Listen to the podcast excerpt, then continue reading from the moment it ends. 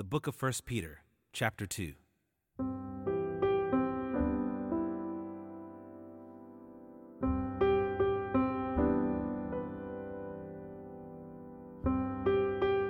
So put away all malice and all deceit and hypocrisy and envy and all slander. Like newborn infants, long for the pure spiritual milk, that by it you may grow up into salvation. If indeed you have tasted that the Lord is good, as you come to Him, a living stone, rejected by men,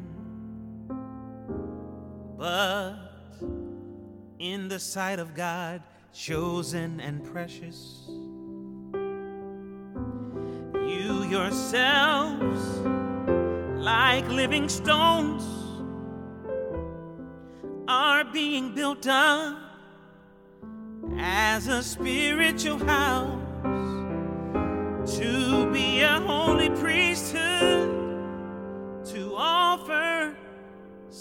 spiritual sacrifices acceptable to God through Jesus Christ. For it stands in Scripture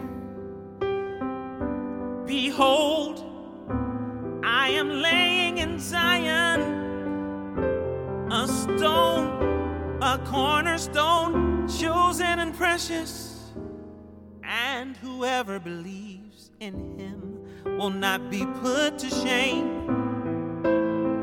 So the honor is for you who believe.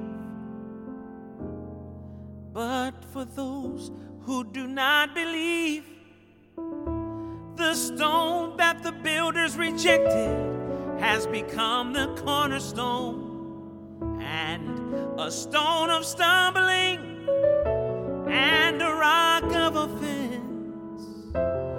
They stumble because they disobey the word as they were destined to do.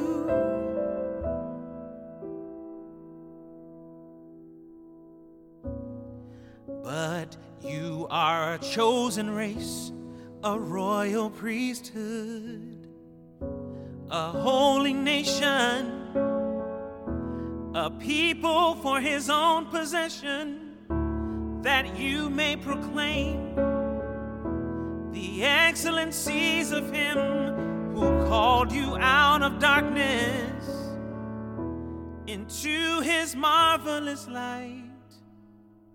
Once you were not a people, but now you are God's people.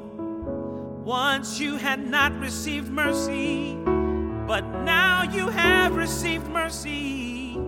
Beloved, I urge you as sojourners and exiles to abstain from the passions of the flesh which wage war against your soul.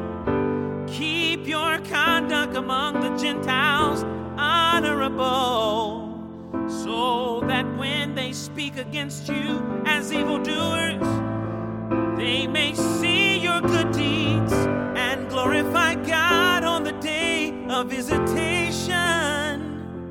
Be subject for the Lord's sake to every human institution,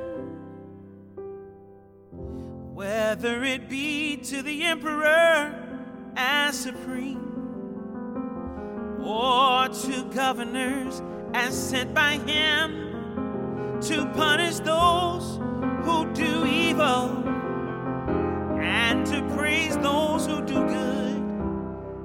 For this is the will of God that by doing good should put to silence the ignorance of foolish people. Live as people who are free, not using your freedom as a cover up for evil, but living as servants of God.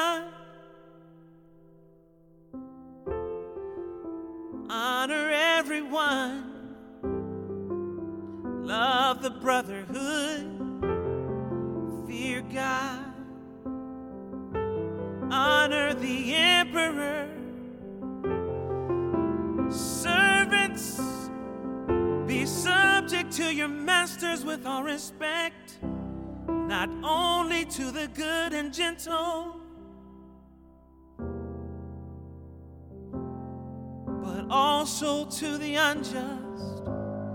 For this is a gracious thing when, mindful of God, one endures sorrows while suffering unjustly.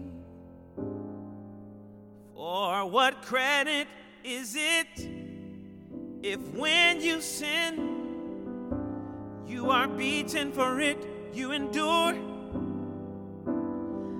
But if when you do good and suffer for it, you endure, this is a gracious thing in the sight of God. For to this you have been called, because Christ also suffered for you, leaving you an example so that you might follow in his steps. He committed no sin, neither was deceit found in his mouth. When he was reviled, he did not revile in return. When he suffered, he did not threaten but continued entrusting himself to him who judges justly. He himself bore our sins in his body on a tree, that we might die to sin and live to righteousness. By his wounds you. For you were straying like sheep, but have now returned to the shepherd and overseer